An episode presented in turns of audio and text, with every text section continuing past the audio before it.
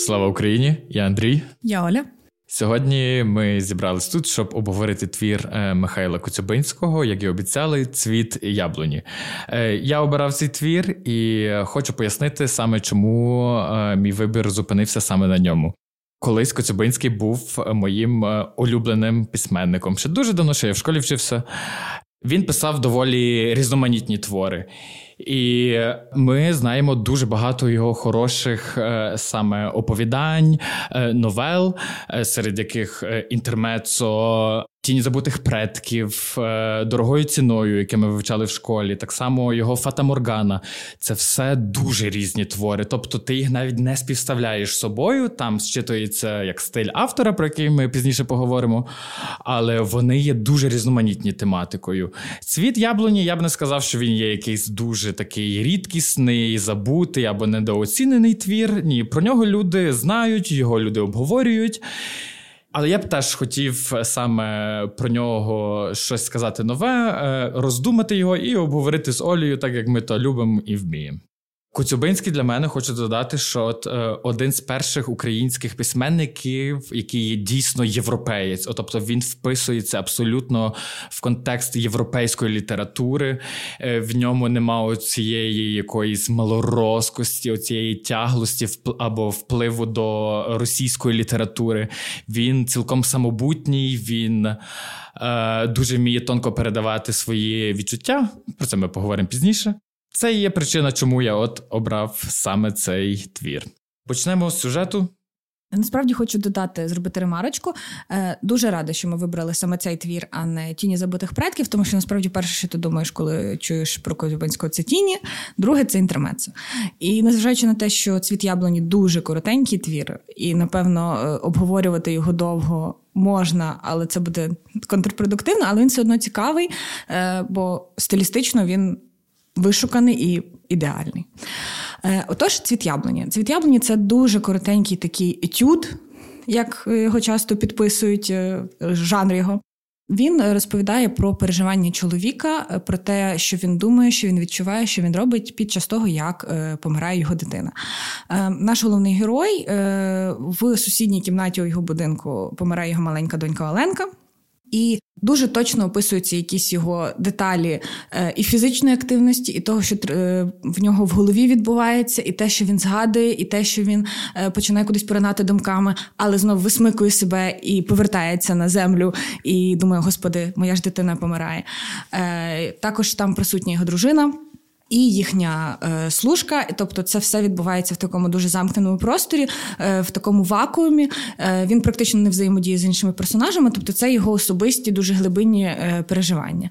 І, думаю, не буде спойлером, це зрозуміло, що е, все-таки, на жаль, його дитина е, помирає, і видно одразу його реакцію, як згорьованого батька, якого підкосила така трагедія, незважаючи на те, що він е, розумів, що це вже останні хвилини життя його коханої єдиної дитини на цій землі. Це все одно велика трагедія, велика втрата і велика травма для цієї людини. Після цього він е, вибігає на вулицю, аби зрозуміти масштаб своєї трагедії. Він бачить там цвіт яблуні, е, він бачить свій сад. І е, чому, власне, оповідання, звідки пішла його назва, він збирає цей цвіт яблуні, який асоціюється в нього, очевидно, з його дитиною, і кладе навколо своєї вже е, померлої дитини у її кімнаті. Власне, це весь сюжет твору, більше тут немає чого додати, але цей твір цікавий е, стилістичними прийомами, деталями, якимись такими майже непомітними речами, які е, в цей твір вплітає, безперечно, фантастичний стиліст Коцюбинський.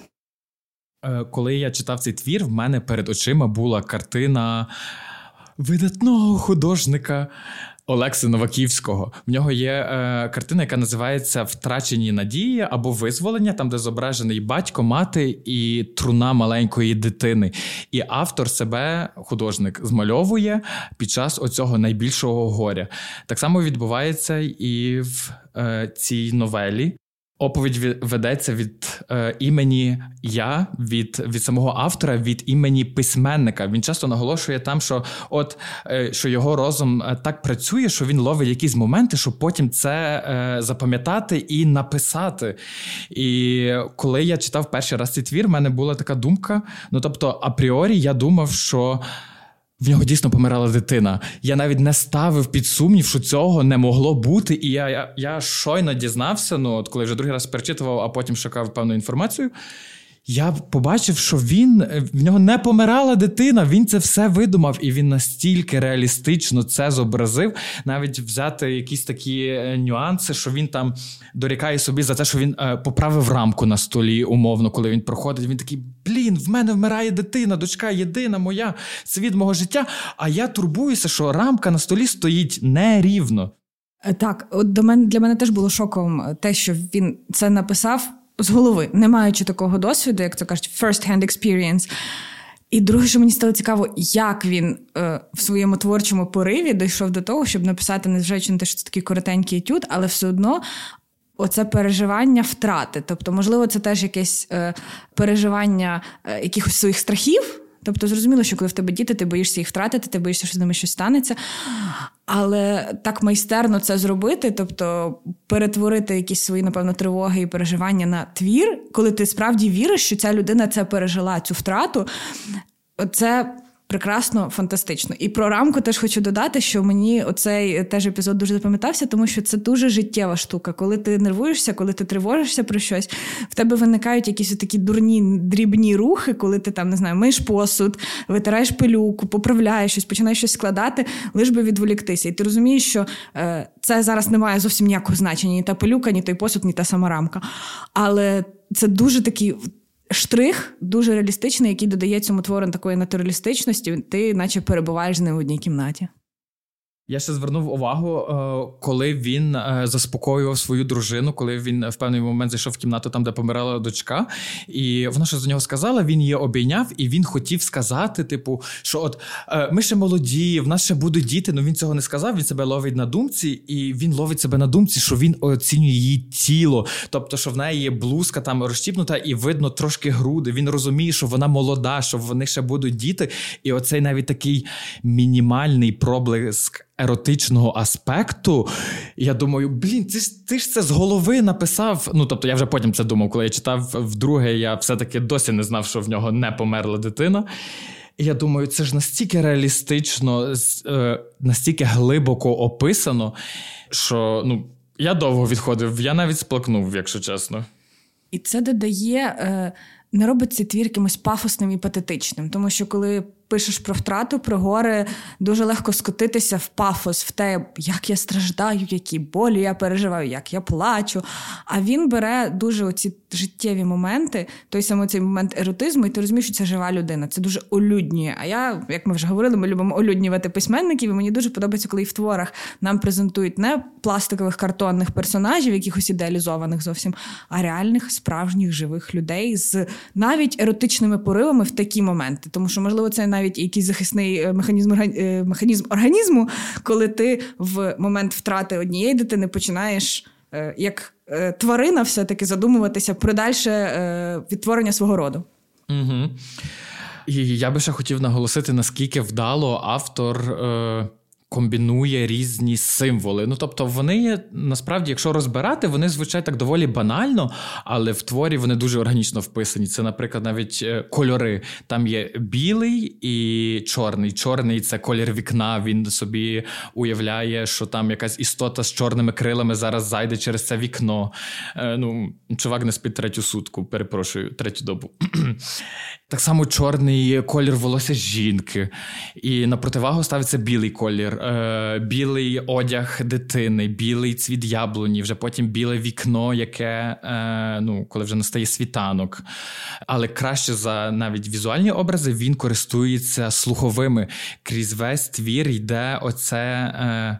хрипіння дочки, яке він, можливо, навіть не чує. Він сумнівається в реальності, бо він в іншій кімнаті. Це настільки слабенький слух, але в нього в голові постійно прокручується оце. Так само звук калатала сторожа, який постійно доноситься і вривається в різноманітні моменти його душевних переживань, що показує, що от існує зовнішній світ, твоя трагедія тільки замкнута в тій кімнаті, в цьому будинку, а насправді світ навколо далі живе, і він це бачить, коли виходить, що е, цвіте сад, яблуні цвітуть, що на вулиці буяє весна.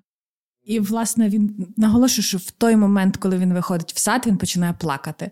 Тому що лише е, коли він вийшов з цього вакууму горя і побачив зовнішній світ, буяння природи, стаються трагедії е, в кожної людини в житті, щось страшне.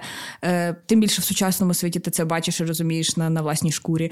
Але природа далі продовжує відтворюватися, життя продовжується. І це так само мені нагадало про білоцерківець, в якої теж ця тема є того, що в тебе є особистісні переживання. А світ іде далі, тече, і життя інших людей, і життя тварин, і життя рослин. І так само тут він виходить, і тут він вже розуміє, що е, не, незважаючи на те, що йому здається, що його світ от завмер, помер, закінчився, все навколо живе далі.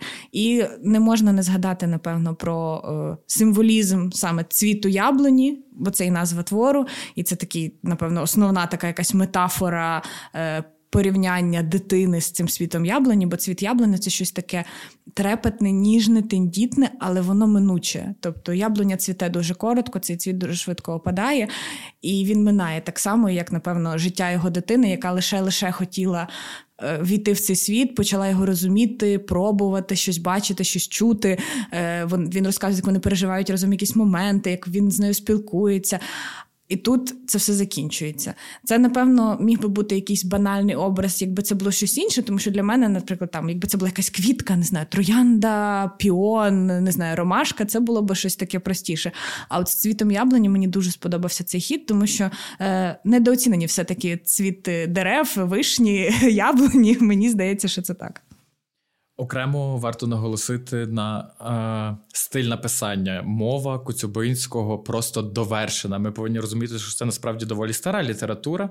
Ну, це він е, як початок модерну, імпресіонізм, але в ньому і зберігаються певні моменти якоїсь такої класичної літератури.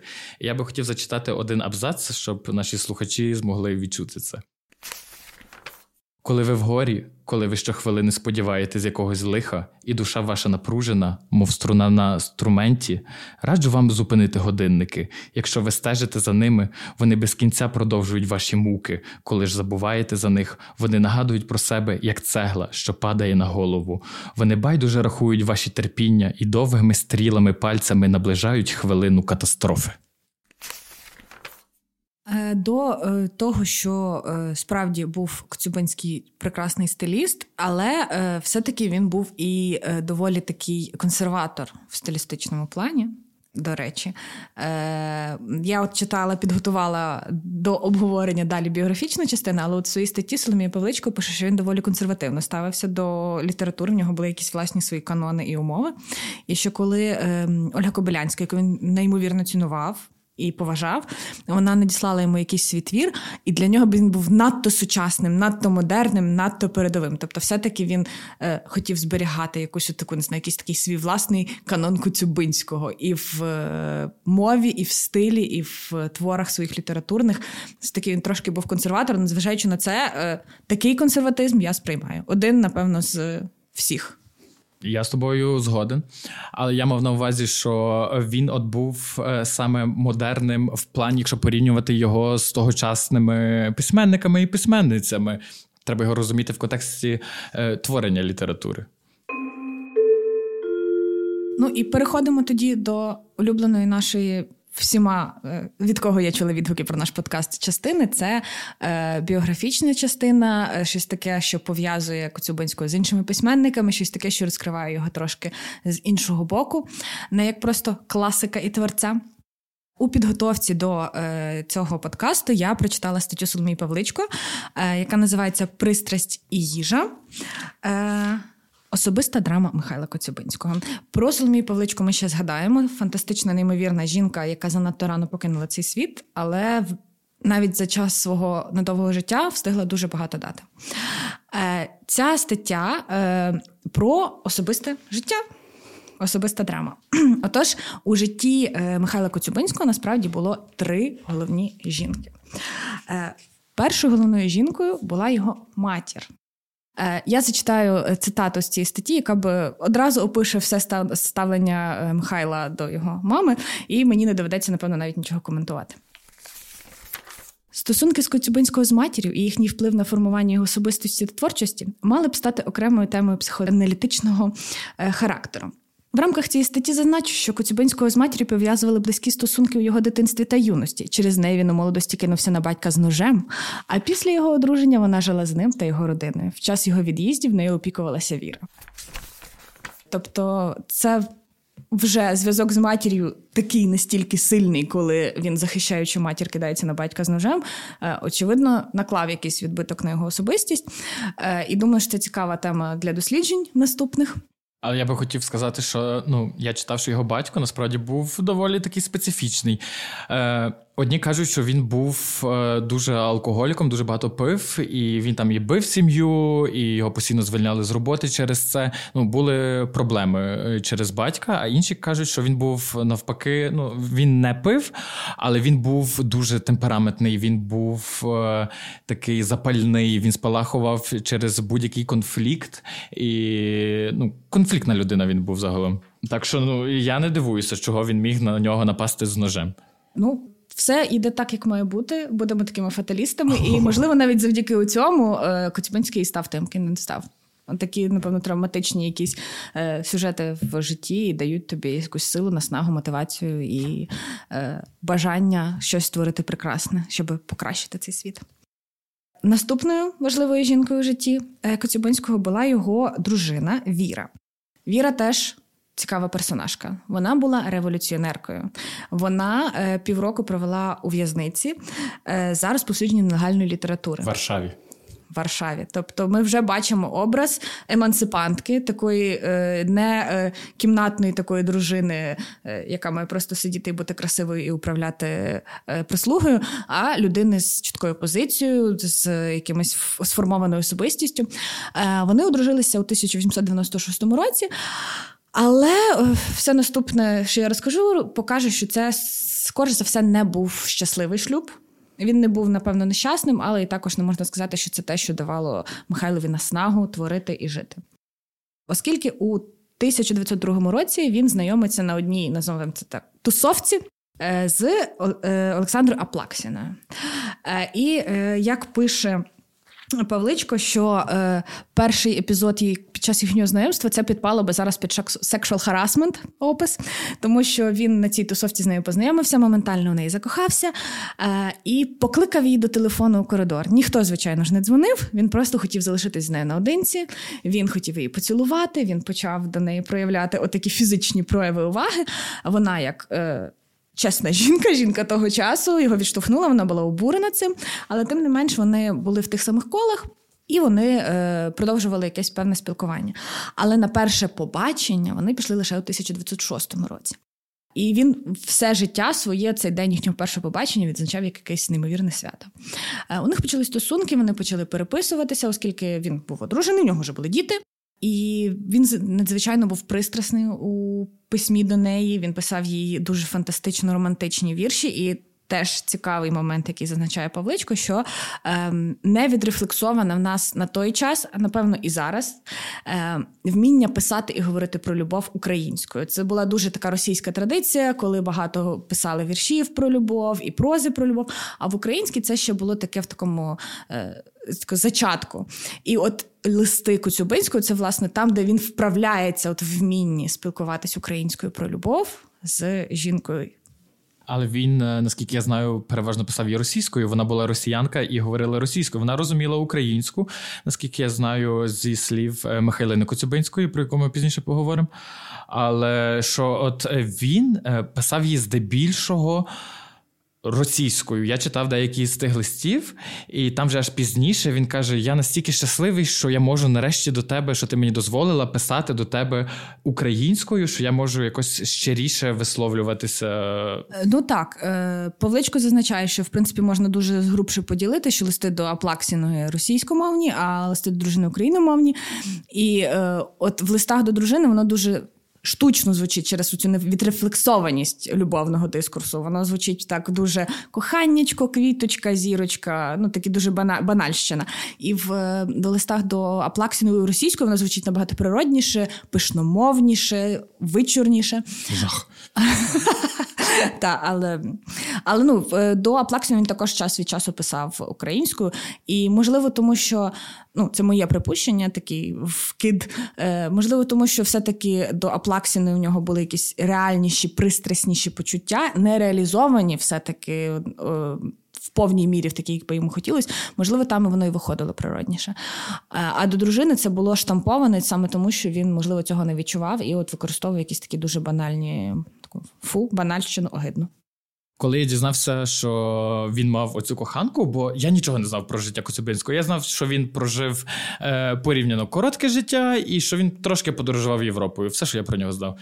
Я знав про цю його фразу, що він закоханий в сонце, що він сонцепоклонник, сонцеприклонник, як це правильно. От, і був навіть такий мем, пам'ятаєш, вибачте, дівчата, але я обираю сонце. І я дуже люблю його цитувати, бо це трошки мене характеризує. І я прочитав момент, що от з цією Аплаксіною вони тільки гуляли. Тобто вони навіть там, ну, принаймні не зафіксовано, що вони десь там перебували під одним дахом з нею. Переважно це були прогулянки, і коли була погана погода, ну, відповідно, вони не могли їх мати, і вони дуже обурювалися, і в їхніх листах там навіть вони постійно харяться, що ненавижу цей дощ через те, що він не дозволяє бачитися мені з тобою. І я переосмислив трошки цю фразу, бо мені здається, що він закоханий в сонце тепер не тільки через те, що він закоханий в сонце, а через те, що воно давало йому шанс бачиться зі своєю коханкою. Боже, які літературні відкриття, Іващук! А! Ні, мені сумно через це. Е, та, насправді, вони, наскільки я теж зрозуміла з цієї статті, вони не мали можливості мати якихось постійних навіть побачень.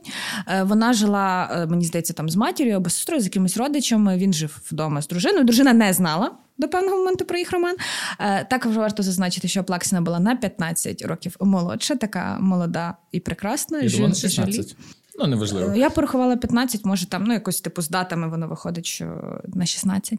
І е, у тисяча дев'ятсот сьомому році Віра отримала анонімний лист, у якому розказували, що подейкуючи ваш Михась, Михайло Михайлик, ходить до Аплаксіної гуляти. І е, Віра почала розмову, як це, чи це правда. Ну, і на той момент Коцюбинський зміг викрутитися, пояснив, що це помилка, щось не так, і вони цю тему зам'яли і далі продовжували спільне життя. Але у тисяча дев'ятсот восьмому році Віра все ж таки знайшла справжній лист від Аплаксіної у речах Коцюбинського, і тоді вже постала оця дилема, що робити далі. Е, варто зазначити, що Коцюбинський е, до цього моменту дуже серйозно планував їхнє спільне життя з Аплаксіною. Він обдумав варіанти, як можна переїхати кудись разом, знайти якусь роботу. І він їй пропонував активно ці варіанти. Тобто це було щось, що вона, в що вона могла повірити, і на що вона могла сподіватися, що все-таки в якийсь певний момент вони з цим прекрасним чоловіком будуть разом. Але коли це все виплило і правда стала явною, Коцюбинський накинув дружину. Тому що дружина все-таки сказала, що вона його кохає, вона хоче бути з ним, вона благала його не кидати її, не кидати дітей. І е, все-таки, напевно, як будь-який письменник, як будь-яка творча людина, Коцюбинський дуже переймався власним его, власним «я». І оці, напевно, благання Віри тільки підтвердили його якусь важливість, напевно, і в її очах. І він все-таки не зміг кинути дружину. Він сказав дружині, що він закінчив стосунки з Аплаксіною, але це не було правдою. Він далі листувався з ними обома у своїх подорожах, коли він їздив і лікувався від своїх хворіб. Але після цього е, мова про е, спільне життя вже не постає в листах. І тут він, звичайно, схитрував і поступив, напевно, не дуже порядно і чесно по відношенню до Аплаксіної, бо е, він теж на неї натиснув трошки, він теж трошки нею зманіпулював, і він е, благав її не кидати його. Він казав, що ви мій прекрасний друг, ми, як же ми не будемо разом, мені потрібен цей зв'язок, мені потрібен цей контакт з вами, е, бути поруч. І е, з цього моменту починається така паралельна історія. Е, чому стаття називається «Пристрасть і їжа»? І це взагалі, напевно, геніальна річ, яку знайшла і помітила Павличко. Е, на початку, е, коли е, Коцюбинський хворів, він був доволі е, нездорова людина, і більшість його подорожей – це його е, пошук якогось лікування для його хворіб і полегшення його е, стану е, слабкого здоров'я. Він починає писати листи обом жінкам. І листи до дружини дуже наповнені описами їжі. Тобто тут є цитати, він буквально перечисляє. Ми встали о восьмій ранку, ми з'їли стільки-то яєць, стільки-то випили молока, а були такі фрукти. Тобто він буквально більшість його листа – це перечислення його раціону в дуже великих деталях. На той момент листи до Аплаксіної – це були пристрасні, романтичні листи, еротичні листи. І вони збереглися.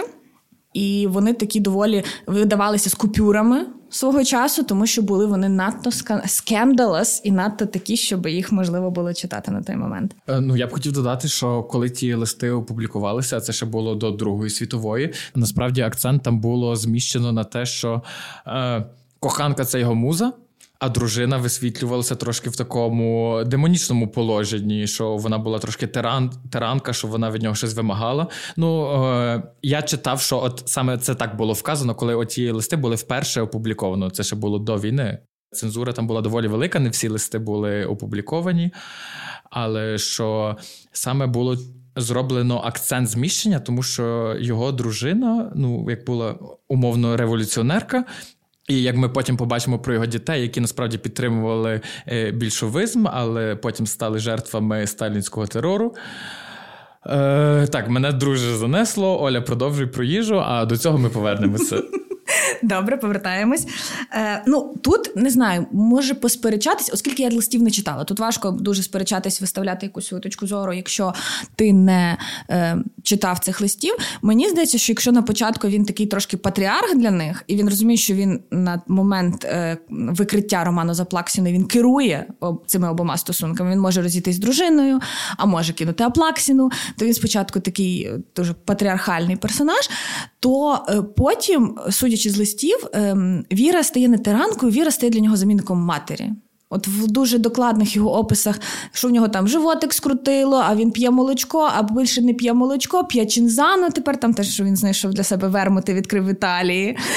От. Тож в нас стає більш таким mother figure для нього, що теж, напевно, трошки нездорово, якщо теж повернутися до його стосунків з матір'ю. Але всі ми люди і трошки токсісіті в нас всіх є. Е, отож, далі, е, поки він подорожує, розвиваються його стосунки з обома жінками, ну, тобто з, з дружиною це радше в сторону mother figure, а з Аплаксіною вони теж розвиваються. І в певний момент е, настає переломний момент, коли листи до Аплаксіни і листи до Віри стають просто тими самими текстами, просто різними мовами. Він починає писати до е, Аплаксіни те саме, що й до дружини. Такі самі описи фруктів, напоїв, раціону, свого харчування, свого там всіх, де йому болить, де йому тисне. Тобто романтика пропадає поступово, оцей флер якогось такого кохання зникає, на жаль, як в принципі в житті, і стає все дуже прозаїчним. Дуже цікавий момент, який зазначила Павличко, що французькою мовою є два слова на позначення їжі. Е, є слова «манже» і «гуте». «Манже» – це, власне, їсти. Просто їсти, а «гуте» – це смакувати. І що, читаючи листи Коцюбинського, ти бачиш, що він обирає, е, власне, «манже». Тобто він пише про те, скільки їжі багато, там, стільки кілограм фруктів, стільки літрів напоїв, що столи ломляться. Тобто він дуже робить акцент на тому, що всього багато, що це такі неймовірні порції. І е, вона пише, що це був його, е, напевно, порив заповнити якусь пустоту всередині, оскільки він відвірений від обох жінок, в нього немає якоїсь визначеності в житті, його е, кидає в обидва боки, він не знає, що вибрати, що зробити, це його втеча від реальності. І замість смакувати життя, він поглинає все, що може, можливо, тому що і боїться втратити, можливо, тому що він розуміє, що він хворий, і, е, можливо, відчуває, що йому недовго так вже й лишилося на цій землі через всі його хвороби і болячки. І це прекрасний момент, який мене дуже зацікавив, як оце от, е, описи їжі е, можна потрактувати вже в плані особистого характеру і творчості письменника. І от е, оце обжирання, власне, про яке він пише, там, що він їв, що він пив, воно дуже тобі не в'яжеться з цією тонкою стилістикою, з такими тонкими почуттями. Тобі здається, що він дуже прозаїчний якийсь е, е, чувак може писати про те, як він обжирається чимось. А тут постає людина, яка поглинає неймовірну кількість їжі, але при тому лишається настільки е, тонкою, духовною, душевною людиною. коли я читав е, про оці його листи до дружини і коханки. І також було вказано, що в певний момент оці листи стали фактично ідентичними. Е, мене більше кинуло в бік роздумів. Ну, а якщо він був ну, поліаморним, серйозно, тоді, ну, принаймні в нас такі поняття взагалі були під великим табу, і, можливо, він навіть сам цього не оцінював. Бо з одного боку я знаю, що він, наприклад, ділився творами, він читав е, е, якісь нотатки своїй дружині, писав їй в листах про них. Так само він жалівся, от я тобі не можу прочитати новий твір, який я написав. Вона була його першим і головним критиком. Тобто е, він в ній відчував якусь певну цінність. Вона не була для нього тільки як засобом затишку і добробуту. Ні, вона мала для нього якийсь певний е, рівень пошани, я можу так сказати. Хоча саме твір, який ми сьогодні обговорюємо, це «Цвіт яблуні», він, наскільки я знаю, зачитав перший своїй коханці. Ну, але з тих листів, які я прочитав, все-таки ну, він, він не очікував аналізу творів. Він, окей, міг з нею поділитися якимись враженнями, але він її не сприймав як от якогось, може, стороннього критика, людину, яка може дати йому якусь пораду, яка може вказати на його помилки. Це були, знаєш, такі всі метелики, квіточки, сонечко. От, а дружина для нього була от саме таким життєвим стержнем. Вона такою насправді і була. От. Ну, я не можу виправдати Коцюбинську, я не можу його засудити. І от про поліаморність ти кажеш, чим більше ми читаємо з тобою українських письменників, тим більше я вникаю в їхні біографії і бачу, що їхні ці стосунки коханки, коханці, якісь адюльтери, що це була цілком нормальна штука, що там от міцних шлюбів, напевно, якщо порахувати, то можна на пальцях однієї руки. І це можливо списати на те, що це були творчі люди, можна списати на те, що все-таки було прийнято то вступати в шлюб, і ти не міг там дуже довго, умовно, до сорока шукати свою другу половинку, і ну, не було часу в Коцюбинської можливості знайти жінку, яка би поєднувала і якісь еротичні його пориви, як Аплаксіна, і отакі е, життєву підтримку, авторитет, якусь таку мамськість, яку мала в собі Віра. І думаю, що все-таки, зважаючи на її біографію, що вона була революціонеркою, сильною особистістю з власною думкою, він все-таки в будь-якому випадку її поважав і не вважав її от якоюсь кімнатною такою мишкою, яка здатна тільки на те, щоб керувати будинком. І в завершення, напевно, своєї частини оповіді я зачитаю завершення статті Павличко, як вона підсумовує образ Коцюбинського для себе. У цій амбівалентності весь зрілий Коцюбинський. У творах він хотів бути не тим, ким був насправді. За спокійним плином його сімейного життя ховалася драма почуття, з якими він собі не давав ради. В текстах він ховає власну особистість, свою психологічну і естетичну розгубленість, інфантилізм, нарцисизм. Коцюбинський ніколи не переміг своєї роздвоєності. В метафоричному сенсі їжа з'їла, переживала і перетравила його любов. Проекцією цієї драми стала література. Вау, ну шикарно, шикарно. Я б ще хотів додати про його дітей і про саме Михайлину Коцюбинську, яка не була його дитиною, це була його племінниця, це була дочка його рідного брата Хоми. От, але перед тим ще одна маленька-маленька деталь, яка мене дуже вразила. Коли Коцюбинський переїхав жити в Чернігів, вони почали робити там умовно якісь вечори, зустрічі, ну там люди до них приходили в їхній маєток, там було багато літераторів, і серед них був молодий Павло Тичина. Він ходив, коли він вчився на семінариста, він відвідував ці вечори в Михайла Коцюбинського. І я такий, оу, ну в принципі вони навіть жили порівняно в один час, але я це... теж ніколи не співставляв між собою. І це такий маленький, але доволі цікавий зв'язок. Найкращий кросовер в історії. Аніме. Він, до речі, написав Грушевському, що вірші Тичини заслуговують особливої уваги. Ой, ну стосунки Коцюбинського і е, Грушевського, мені здається, це окрема така тема, яку можна розглядати, тому що вони теж були друзями, вони теж листувалися з пошаною, вони часто відпочивали разом в Карпатах, тому тут теж можна маніпулювати, викручувати якісь сенси, але ми лишимо це на роздуми нашим слухачам і собі на вечір. Ну, це жарти, це жарти. Звісно, ми нічого не притягуємо за вуха, але ми дуже любимо фантазувати, і в нас буйна уява. Щодо дітей Коцюбинського, мені було доволі неприємно прочитати, що його всі діти були затятими комуністами. Тобто, Один син взагалі був чекіст, другий був більшовиком, одна дочка воювала на стороні червоних козаків, а інша була дружиною червоного козака, от коли відбувалися оці всі національні визвольні змагання. Хоча це не вберегло його синів від того, як я вже казав, стати жертвами сталінського терору. Їх було розстріляно, вбито. І я б хотів детальніше розказати за Михайлину Коцюбинську. Це свого роду Соломія Павличко свого часу. Це доволі важлива фігура в русі шістдесятництва. Факт полягає в тому, що Михайлина Коцюбинська брала участь в протесті після фільму «Тіні забутих предків», там, де були Дзюба, Чорновіл і Стус. Вона також була свідком, і в неї брали певні показання в справі Стуса. Але після от цього виступу, після фільму, її життя насправді дуже ускладнено. Тобто радянська влада почала її пригнічувати, її твори не публікувалися. Вона була літературознавицею і критикиною, також перекладачкою. В неї навіть хотіли відібрати дитину.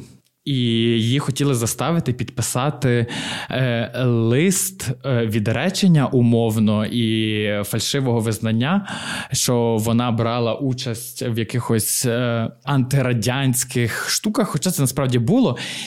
І, увага, вона його не підписала, а внучка Івана Франка, Зеновія Франко, це підписала. Тобто вони її не зламали, а внучку Франка зламали. І це такий аспект, що для мене насправді дуже шокуючий. Я дуже мало обізнаний з літературою і взагалі літературним процесом другої половини ХХ століття в Україні. І за допомогою навіть цього подкасту я його для себе якось пізнаю, пазли складаються докупи, і я ну, вірю і впевнений в цьому, що далі ми будемо ще більше розвивати цю тему і також показувати нашим слухачам, тому що, ну, наскільки я знаю навіть свого оточення, не я єдиний не обізнаний з цим всім, більшість так само ну, якось не наголошують на, на цьому, тобто мало про це говориться, але там творилися якісь такі визначні події, речі, про які варто говорити. Ну, для мене це теж новина. Я зараз сиділа з відкритим ротом, поки Андрій це все розказував.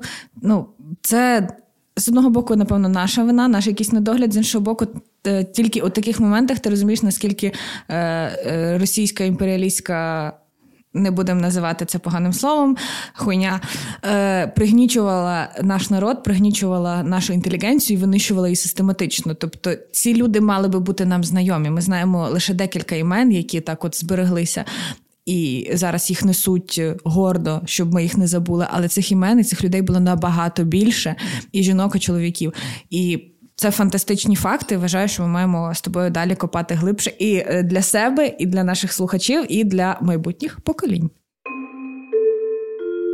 І на цій е, такій ноті, піднесеній із світлим поглядом в світле майбутнє, ми подякуємо нашим партнерам. Сьогодні ми пили Чизай Савіньйон.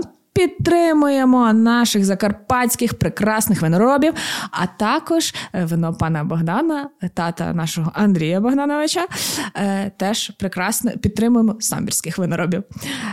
Наступний твір, який ми прочитаємо, він перевернув моє уявлення про одного з наших знаних авторів, оскільки Загребельний нам відомий, здебільшого як автор історичних творів, наступного разу ми візьмемося до доволі неконвенційного в рамках творчості цього автора твору. Це роман «Гола душа» Павла Загребельного. Читайте. Складно буде знайти цю книжку, спойлер, але якщо зможете, читайте, готуйтесь до наступної нашої зустрічі, підписуйтесь на нас, лайкайте, пишіть коментарі.